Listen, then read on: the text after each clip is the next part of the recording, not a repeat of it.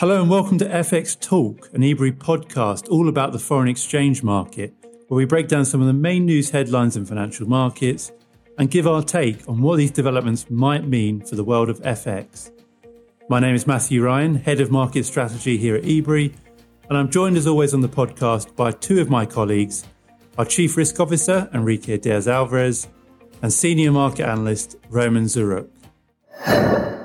Welcome back, everyone, to another episode of FX Talk. And we're recording off the back of quite a volatile period uh, in markets with a number of major economic data releases and central bank announcements in the past couple of weeks or so. What have we seen in markets since our last episode? Well, the US dollar has been broadly weaker, having sold off against most G10 and emerging market currencies amid signs of an easing in US inflation and a general improvement in risk appetite.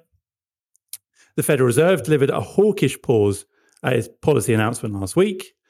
Uh, there was no change in rates, but the Fed did indicate in its dot plot that two more hikes could be on the way during the remainder of this year, with no interest rate cuts on the horizon.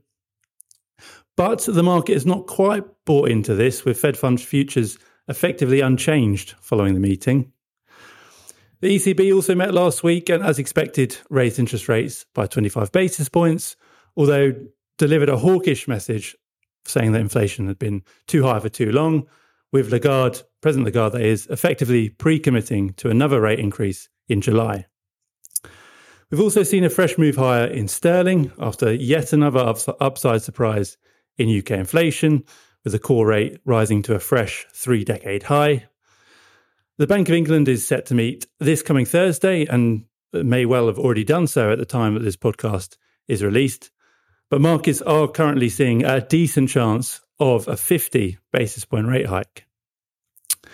Meanwhile, emerging market currencies have performed rather well, notably the commodity dependent ones, amid hopes of an economic recovery in China. But first of all, we're going to start with the central bank announcements that we saw last week. Firstly, the Federal Reserve, which, as I said, held interest rates steady, no surprises there while indicating in its dot plot that two more interest rate hikes could be on the way during the remainder of 2023, which was much more hawkish than most of the market had expected.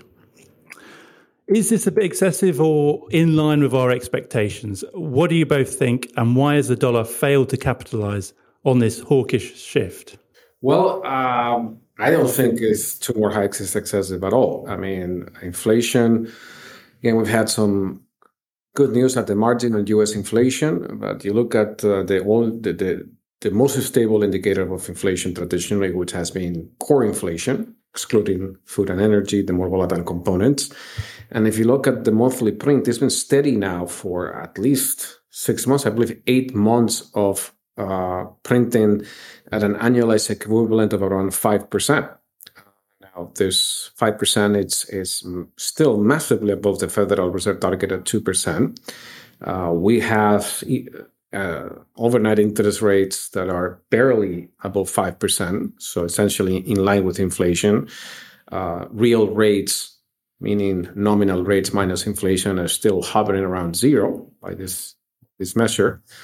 And while it does seem that uh, core inflation has stabilized and is no longer going up, it's I, I I remained a little bit surprised by this implicit assumption by so many in the markets that zero percent uh, real rates are sufficient not only to bring that inflation from five to two percent, but to do it so quickly that as early as 2024 we'll be able to enjoy cuts. So here in this this sort of uh, disagreement between markets and the Fed as to the next as to as to the next uh, few meetings, I'm tended to side with the Fed and think that we yeah we will get at least two two hikes. So definitely the uh, tone of the Fed meeting was hawkish, uh, particularly the dot plot, which showed this two additional rate increases this year. Uh, although, as Matthew said, I, I, don't think that the markets believe the Fed in uh, that it will indeed hike by uh, those 50 basis points. Um, markets are leaning towards a 25 basis point increase, and uh, I would be leaning towards that increase as well right now. Uh, I would think that uh, perhaps the Fed would be able to end the hiking cycle already, uh, and I'm relatively encouraged by the inflation data that we receive. We are seeing that the inflation measures are coming down, although, as Enrique mentioned, some measures of underlying inflation, if we look at the monthly uh, changes and annualize them, mm, they still point to underlying inflation hovering around this uh, 5%. So potentially this could be calling for some action from the Fed. And if we look at the Fed's rhetoric and President Powell's uh, press conference, uh, he clearly framed it not that they are pausing, but that they are slowing down the pace of rate increases considering how much they have done already. And also, there are some signs uh, of progress achieved uh, on the inflation front and on the other fronts, such as the labor market front. Uh, we are seeing some loosening there, although only tentative signs. Uh, we are also seeing some, uh, I think, weaker economic activity, but also uh, to a lim- limited extent. So perhaps the Fed will have to deliver something more, but I would agree with markets that the one increase is probably a way to go right now, mm, unless, of course, we are going to see significant upside surprises to uh, underlying inflation. And when it comes to why the uh, dollar did not uh, rally so much, why did the euro dollar uh, is higher, uh, it's clear that uh, to me that it comes down to market pricing. We have seen a very significant reaction of rate um, price expectations uh, in the eurozone uh, and a relatively muted one in the US. So we are looking at 20 basis point increase uh, in the eurozone at year end versus what was before those meetings. In the US, it's more like 10 basis points or even less.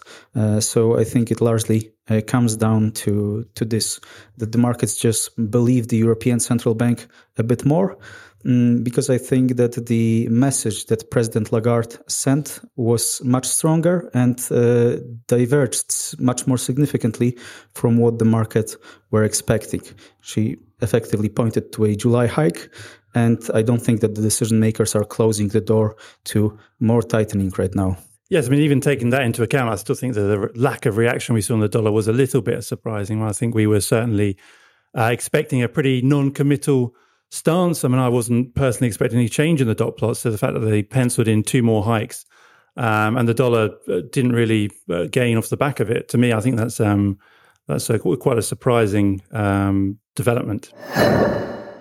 Great. Now let's move on, and we're going to talk about last week's uh, European Central Bank announcement.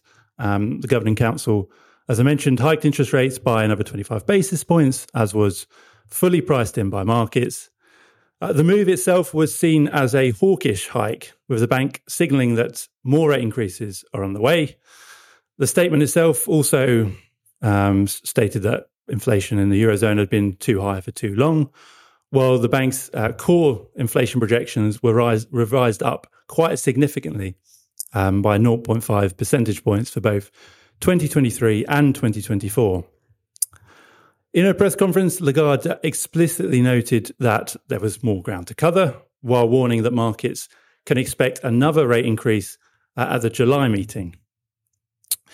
Uh, as we mentioned, the euros performed, or the euro did perform quite well following the announcement, up around 1% on the, um, on the US dollar, with euro dollar now trading back above the 109 level. So it does seem that the market is coming around to our view that um, ECB rates of 4% or even higher could be on the way. What do you both think? Are you are you more confident in our call for, for ECB rates of above four percent? Uh, and what do you make in general of this continued hawkish stance from the ECB? Yeah, I'm uh, even more comfortable that we're going to see rates above uh, four percent. I also think it's important to contrast the reaction of the currencies to uh, hawkish rhetoric from the Fed versus actual hikes in addition to the, the hawkish rhetoric from the ECB. And that's the reason why we saw the, the euro uh, end up the week uh, as the clear winner of the two.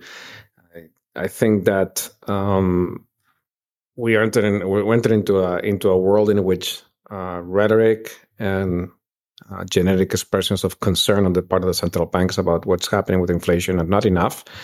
Uh, like I said, real rates are still very low, uh, close to zero at best in most of the G10, still negative in many places. Um, core inflation seems to be um, stuck almost everywhere at, yes, it's interestingly enough, uh, the similar levels around 5% uh, across the world. And um, that uh, the, the, the realization is that uh, I, I find it difficult to see any central bank pausing uh, the rate hike cycle and and calling the top end rates uh, while overnight rates continue to remain below inflation, so below uh, what core inflation is. So. Um, I, I, think that we need to see at least 0% real rates in every uh, economic area before we can be confident that a pause is coming. I already covered the, the topic in, in part, uh, although let me add that uh, what I took away from the meeting was that the messaging was very consistent uh, across both the statement, uh, what President Lagarde said, and also the uh, projections that we have received. Uh, the ECB is clearly looking at the labor market. President Lagarde mentioned a number of times unit labor costs, and this, which the situation in the labor market, and in particular those unit labor costs, are higher and are uh, leading to a uh, an increase in the uh, expectations of underlying inflation in the eurozone, which in turns means that the European Central Bank will probably have to do more than it previously uh, thought. Uh, so I'm more comfortable in calling for continued hikes from the ECB uh, in the upcoming meetings. I think that we are probably going to get two hikes. Mm, but uh, also, uh, I would be uh, focused on the upcoming inflation prints and labor market data from the Eurozone. Although, contrary to the US, unfortunately, in the Eurozone, we have much uh, less of the labor market indicators, uh, and they are certainly uh, much less timely. In the US, we practically get data that allow us to see the situation every week. In the Eurozone, some of the key indicators are released only quarterly uh, with a uh, notable lag. Uh, but I'm more comfortable in expecting hikes from the ECB and in our Eurodollar forecasts. Yeah, Roman, uh, you bring up a very interesting uh, fact, which is the uh, this concern of the part of the ECB on the possibility of uh, the uh, uh, secondary effects on inflation as inflation pushes up wage demands, which demands in turn result into higher inflation. Do you? It's, it's, an interesting question whether the eurozone, because of its relatively rigid labor market legislation, whether uh, that's a, a, dynamic that is specific to the to the eurozone, and may actually keep infl- make it more difficult to bring down inflation in the eurozone back to the two percent that it may be in the U.S. or even in the U.K. What do you think? I don't think it's a eurozone only problem. I think that something uh, similar might be taking place in the UK. Uh, but definitely, labor markets uh, all across the world are uh, much stronger than expected, or in most places at least. Uh, and uh, they can, if they are not matched with a rising productivity to the same extent, they can result in additional inflationary pressures. So I think that it's good that the decision makers are concerned about it, and they should, of course, react to that if that's if that takes place. Great. Well, I think that leads on quite nicely to the uh, the third part of our, our podcast episode, which is uh, covering the, the, sort of general global inflation outlook. Um, on that, we've seen some relatively contrasting news in the past few weeks. Um, we're far from seeing it all clear on the inflation front just yet, but we are perhaps beginning to see signs of, of disinflation in, in the US, at least. Um, the headline measure of inflation there fell to just 4% in May, which was slightly below expectations and its lowest level since March 2021. Uh, the core rate, um, which as a recap uh, excludes the volatile components such as food and energy, has proved slightly more sticky, although um, even this fell to 5.3%, which is lowest level in a year and a half. It's been a relatively similar story in the Eurozone. Um, the headline measure there fell to just 6.1% in May, which is lowest level since February 2022. Well, the core rate finally appears to be easing Um, again, also falling to 5.3%, down from the 5.7% peak. Uh, but over to you both. Are we starting to see signs of a more material normalization in these key inflation prints? Uh, and what are your sort of general thoughts on the, the, global inflation outlook and its implications for markets? I mean, there's no doubt that the latest number in the U.S. was was a bit of a relief. I think that um, we are seeing some very very tentative uh, signs of an easing in core inflation, which, by the way, I, I focus on almost the, uh, exclusively, because um, the reality is that it's it's the best predictor of what inflation will be next year is where core inflation is today. Uh, that is like uh, like Matthew said, excluding the volatile food and energy components. Um, again, that said, that you know we have to acknowledge the the reasonably good news in the U.S. But again, like we, like I said before, um, that core inflation seems to uh, have fallen mostly due to uh, to base effects, to to high months dropping off the 12 month uh, window. Um, we're still seeing very consistent prints every month of 0.4 0.4% uh, a month inflation in the core index. That is compatible with 5% five percent, frankly, is what we're seeing. Uh, once we exclude the different ways uh, inflation is measured in different uh, economic areas, uh, five percent seems to be a pretty a pretty standard uh, and a pretty uh, sticky level of inflation across the, the advanced the industrialized economies. Um, overall, it's not going up, but it's also not going down. there's a good chance that they will become entrenched as uh, consumers and in particularly workers start figuring a 5% inflation into their wage demands. And I think this is what has prompted this, this sort of hawkish reaction that we've seen, that this fresh turn to hawkishness that we're seeing also in the European Central Bank and the Federal Reserve next week. And I think we'll see it uh, as well tomorrow in the Bank of England, that uh, uh central banks are not as blasé about uh, how fast inflation will return to to target as markets seem to be. And in this in this discussion, I'm inclined to agree with the central banks rather than the market. I think I'm more optimistic on inflation than Enrique is, and I'm encouraged by the uh, declines in the headline inflation that we have seen uh, across uh, a number of uh, main economies.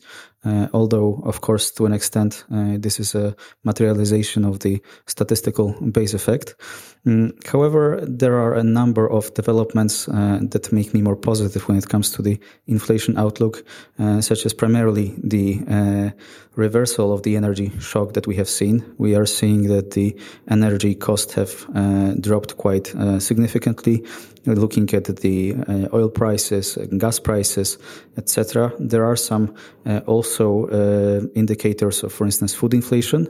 The World uh, Food Inflation Index has also declined quite consistently.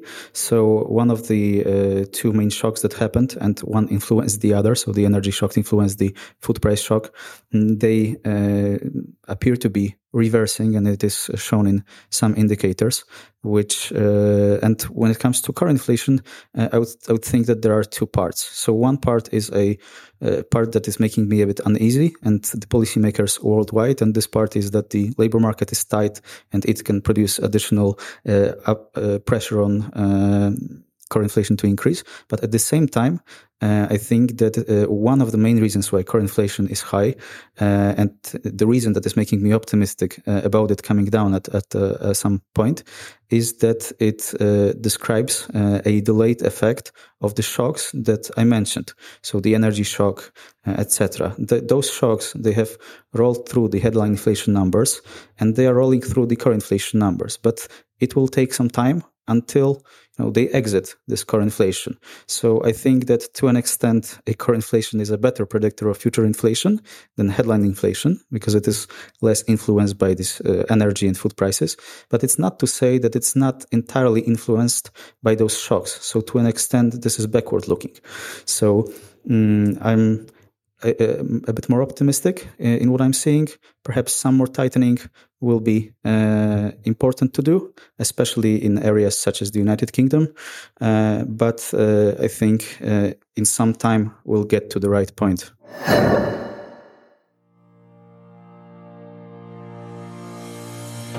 And that's it from us. If you're keen to hear more about our thoughts on the FX market, visit Ebury's website or follow us on social media. And don't forget to rate and review the podcast on your favourite podcast app. And let us know if there are any topics you'd like to hear more on during upcoming episodes. Keep an eye out for our next episode in a fortnight's time. Thank you all very much for listening.